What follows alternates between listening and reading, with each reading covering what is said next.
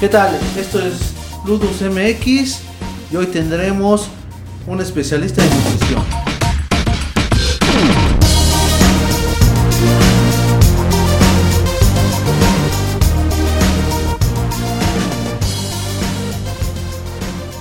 Hola, ¿qué tal? ¿Cómo estás?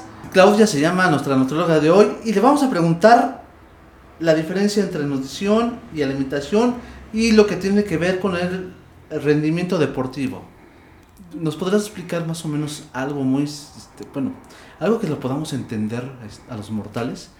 Ok, hola, buenas tardes. Bueno, es muy importante hacer la definición o la diferencia entre dos conceptos que tenemos presentes, de los cuales me estás preguntando, y entre ellos están la alimentación y la nutrición. La alimentación va a ser un acto voluntario y va a estar más ligado a cuestiones sociales que biológicas como tal, ambientales.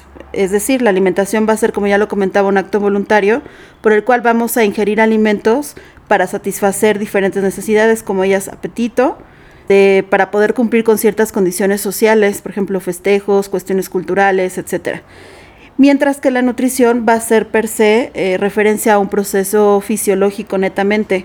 Este proceso va a ser involuntario y va a estar ligado a que nuestro organismo a nivel celular va a llevar a cabo diferentes funciones para poder capturar todos los nutrientes que se necesitan para mantener la vida. Entonces, esta es la diferencia que va a haber entre los conceptos de alimentación y nutrición. A ver si entiendo esta diferenciación, porque yo creo que es importante.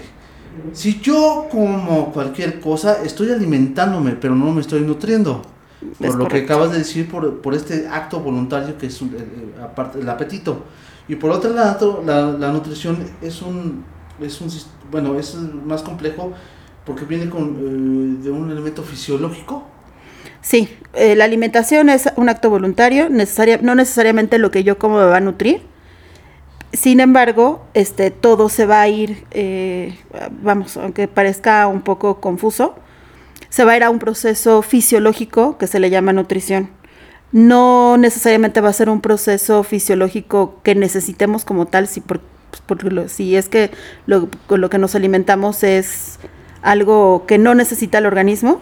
Sin embargo, se va a ir a un proceso celular y este proceso celular se va a encargar de obtener o de sacar lo máximo de nutrientes de lo que estamos nosotros consumiendo para que podamos mantener nuestros procesos básicos corporales adecuadamente. Ah, perfecto. Entonces, sí es importante el saber alimentarnos. Es correcto.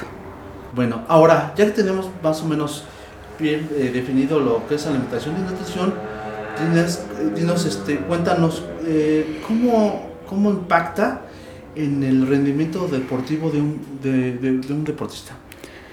Bueno, antes de que hablar o entrar netamente al tema de la nutrición y el deporte, es bien importante poder nosotros recapitular que este rendimiento deportivo va a estar mediado por diferentes factores que van a incluir diferentes conceptos, ¿no? Como es una actitud y una aptitud física, el entrenamiento, la motivación que tenga el deportista, las condiciones ambientales, y dentro de estos conceptos o este conjunto de factores también va a entrar la alimentación. ¿A qué voy con esto? Que una alimentación adecuada no va a ser una condición suficiente para que el deportista tenga éxito en el deporte. Sin embargo, si no existe una buena alimentación, aunque exista una buena preparación, sí vamos a estar destinados al fracaso. ¿A qué voy con esto? A que se ha demostrado científicamente que la cuestión deportiva, un 60% se basa en una correcta nutrición y el otro 40% se basa en la correcta preparación. ¿Por qué? Porque si a nivel fisiológico, a nivel celular no estamos aptos, pues por mucha preparación que tengamos, no vamos a tener los elementos físicos necesarios para poder llevar con éxito las competiciones, los entrenamientos, etcétera. A ver, déjate detener un momento, porque me llama mucho la atención lo que acabas de mencionar sobre las condiciones ambientales. Es decir, que yo dependiendo dónde esté, es lo que yo necesito consumir. ¿Si es así o cómo entiendo esto? Sí, es correcto. No va a ser lo mismo que necesita, por ejemplo, un corredor a cierta temperaturas extremas de frío, en un deporte, por ejemplo, de invierno, a lo que necesita un deportista en condiciones climatológicas tropicales, ¿no? Entonces aquí va a variar porque la necesidad calórica va a diferenciarse. Entiéndase por calorías de una manera muy simple la energía que necesita el organismo, uno, para desarrollar algo muy sencillo como es mantener la temperatura corporal para poder realizar las funciones básicas, y dos, además añadiéndole la parte deportiva, de la prueba deportiva que debe de realizar. Entonces, por eso se dice que la nutrición no tiene una receta mágica o una receta de patrón, sino que va siempre orientada a los individuos. Debe de ser, en la medida de lo posible, individualizada, de acuerdo, en este caso del deporte, a la disciplina, a las condiciones ambientales y obviamente a las condiciones físicas y de composición corporal del sujeto que estemos nosotros nutriendo. Ah, ok. Esto es muy interesante lo que acabas de mencionar. Es decir, que cada individuo tendría que tener un plan específico y no... Estoy pensando, por ejemplo, en un equipo, deporte de conjunto. Hasta en deporte de conjunto se aplicaría esta digamos, dinámica de nutrir al individuo aunque esté participando en un equipo de conjunto. Sí, claro, porque el tiempo de preparación, por ejemplo, o el tipo de ejercicios puede ser en común de todos los participantes del equipo. Sin embargo, la característica física del sujeto se va a diferenciar de otro simplemente, a lo mejor por la estatura o por la cantidad de masa muscular o por la edad, ¿no? Va a variar todas estas necesidades de acuerdo a la edad, de acuerdo a la talla, de acuerdo al peso, de acuerdo a la cantidad de masa muscular que se tenga. Entonces, por eso es muy importante individualizarla, e incluso aquí sí entra también para tener una correcta nutrición, tendríamos que enfocarnos también en tener una correcta o una adecuada alimentación. ¿A qué voy con esto? A que por mucho que yo trate de hacer una cuadratura correcta de los nutrimentos, si yo a un sujeto le doy un alimento que en su vida ha acostumbrado a comer, va a ser muy difícil que entonces pueda engancharse con el tratamiento nutricional. Entonces aquí voy con la parte de alimentación y con la parte atractiva de la nutrición, ¿no? El trabajo aquí sería vincular los gustos, costumbres, cultura, etcétera, del sujeto, junto con lograr una buena nutrición. Ok, esto se pone todavía más interesante. Entonces tú tienes que hacer toda una investigación, digamos, más o menos antropológica del individuo para ver qué gustos tiene, qué costumbres, con qué se alimenta. Todo esto es importante. Claro, aparte de todo lo que mencionas, se hace también una investigación incluso socioeconómica, porque por mucho que yo tenga un cálculo perfecto, si esa persona no tiene acceso y disponibilidad de ciertos alimentos, pues no va a poder llevar a cabo el plan nutricional. Entonces yo lo que tengo que hacer es más bien orientarme a lo que el sujeto tiene a la mano y puede conseguir para poder alimentarse y entonces llevar a buen término su nutrición. Digo, hablando ya de deportistas de alto rendimiento, ahí la situación cambia, porque bueno, ya estamos enfocados a que esta nutrición pues tiene que ser más específica de acuerdo a la prueba que se quiera para lo que queramos lograr. Sin embargo, en sujetos que solamente realizan actividad física o ejercicio rutinario, sí nos tendríamos que orientar a toda esta parte social, antropológica, económica que estamos mencionando. Ok, qué interesante está esto. Entonces, aunque sea un deportista de una disciplina en equipo, sí necesariamente tendría que tener una dieta. ¿Se le llama dieta? Se le llama un plan alimentario. Dieta está mal usado porque cuando se habla de un término como dieta, siempre pensamos en una cuestión de restricción, ¿no? Voy a comer 3 hojas de lechuga y 3 pepinos. Y no. El término o la definición correcta de dieta es todo lo que comemos en un día, sea bien o sea mal. Es decir, mi dieta puede ser de papas fritas, o mi dieta puede ser muy equilibrada, o mi dieta puede ser solamente de jugos y de frutas picadas, ¿no? Entonces, dieta, entiéndase por todo lo que yo consumo en un día. Ya hiciste hace un momento la diferenciación entre un deportista de alto rendimiento, que digamos que tiene las posibilidades, porque pues, es parte de un equipo multidisciplinar que tienen los deportistas para lograr sus objetivos. Pero a un chavo que va a correr, que se sube a la bicicleta, que hace fútbol los fines de semana, digamos, que ¿puede llevar un plan alimentario o también puedes darnos también un consejo para ellos? La realidad es que todos tendríamos que llevar un plan alimentario adecuado a nuestras necesidades. Si eso sucediera, es una parte como utópica, idílica, no tendríamos los problemas de sobrepeso y obesidad que tenemos en el país. Sin embargo, esto no se hace, ¿no? La parte de dieta, te digo, está muy estigmatizada y se va mucho al mito de que dieta es lo que tengo que seguir cuando ya tengo un problema de salud o porque tengo que ir a la boda el fin de semana, ¿no? Entonces, respecto a lo que me preguntas, sí, o sea, todos los deportistas, los sujetos incluso que solamente van a gimnasio o juegan fútbol llanero, etcétera, sea quien sea, tendría que llevar una alimentación adecuada acorde a, como yo lo comentaba, a necesidades fisiológicas básicas. ¿Qué entendemos por esto? Uno, partimos de algo que se llama gasto energético basal, que es la energía que todos gastamos simplemente por vivir, por respirar, por llevar a cabo la digestión, etcétera. De ahí partimos, ¿no? Esa es una parte de energía que necesitamos. Después de eso, se le van sumando diferentes factores, como es el peso. Por ejemplo, un sujeto que tiene mayor peso va a necesitar más calorías o más energía que aquel que es delgado. ¿Por qué? Porque si tú tienes mayor peso corporal, vas a tener mayor masa corporal que necesitarás tú nutrir para poder llevar a cabo todas las funciones básicas. Pero de aquí tendríamos también que hacer la diferencia entre los diferentes nutrimentos que necesita un sujeto y otro. Ok, también entonces me estás dando a entender que también la disciplina que practiques va a ser la necesidad. Depende de los objetivos de la disciplina y, te repito, también de la parte que nosotros queramos obtener.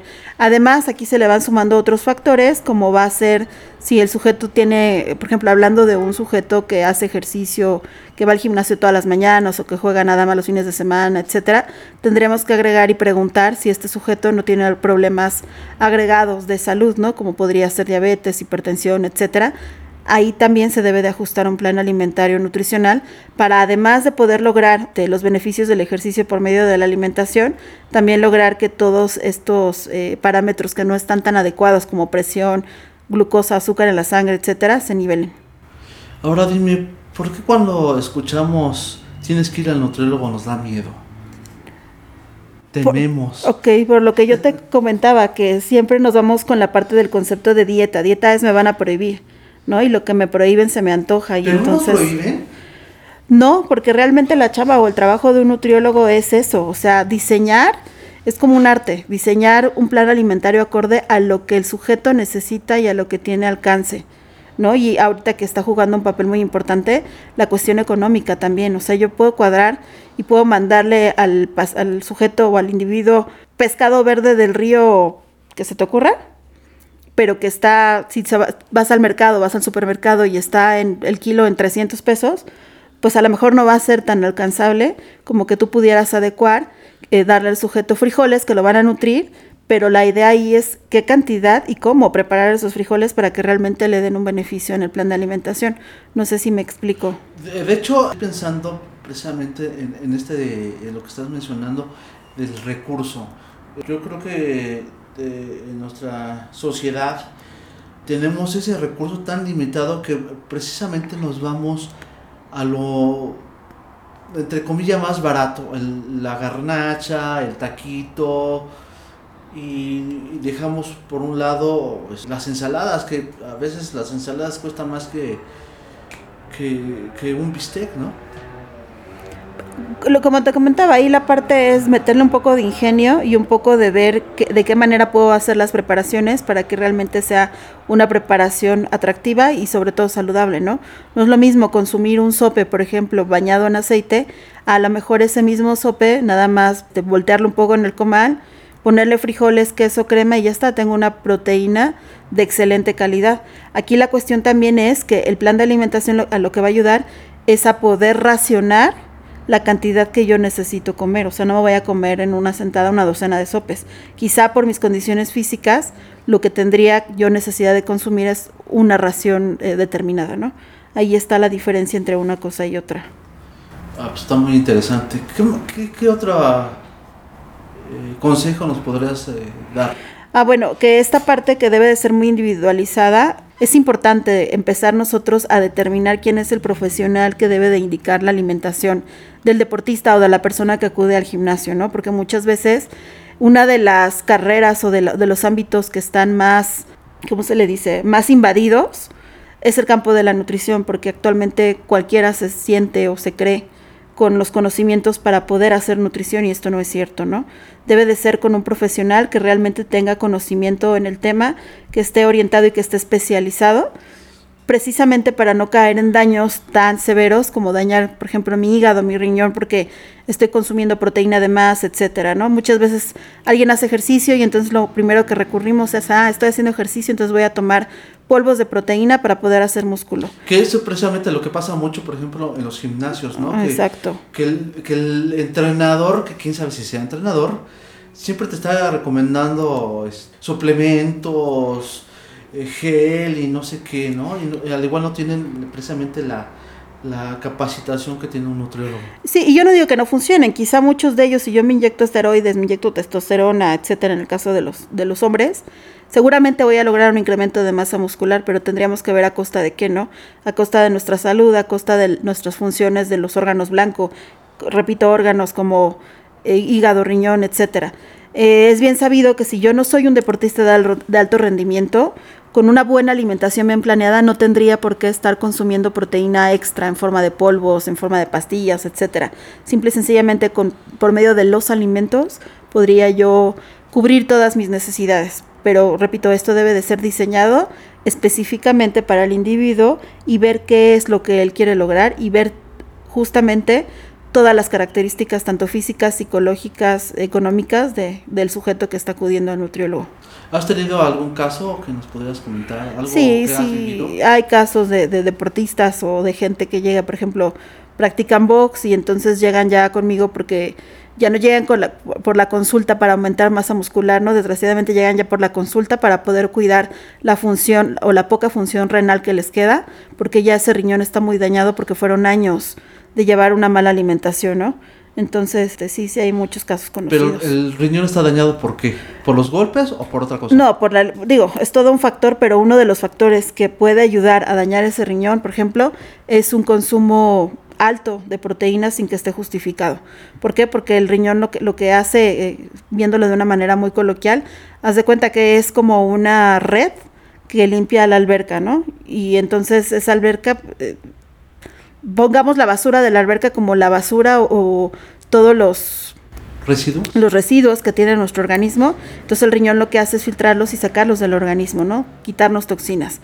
Entonces tiene que filtrar cierta cantidad de estos residuos. Sin embargo, si yo someto a demasiada proteína en mi organismo, la molécula de proteína son muy grandes, y entonces lo que hace es hacer al riñón trabajar a marchas forzadas y llevarlo a una condición que se llama hiperfiltración renal.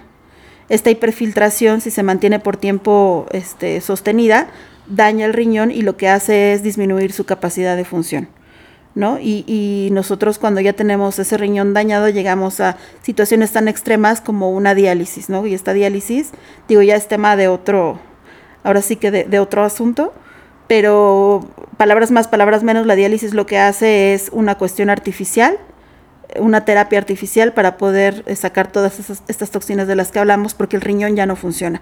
No podemos tener en el cuerpo toxinas, de alguna manera las tenemos que sacar. Entonces, a lo que voy regresando al tema que nos compete es, si yo quiero cuidar mis riñones, si yo quiero cuidar mi hígado, etcétera, lo que debo de hacer es cuidar y empezar por lo básico, que es la alimentación. Qué interesante. Otra pregunta sobre, ¿hay especialistas nutriólogos en deporte? Sí, y de hecho esto también, repito, tendría que ser la ética de cada quien, porque así como hay diferentes ramas de la medicina, tendría que haber legisladas diferentes ramas de la nutrición, ¿no? Y sí hay diferentes cursos, y hay diferentes diplomados, maestrías, etcétera, que se enfocan a esa área de la nutrición, ¿no? Que están muy, muy enfocadas.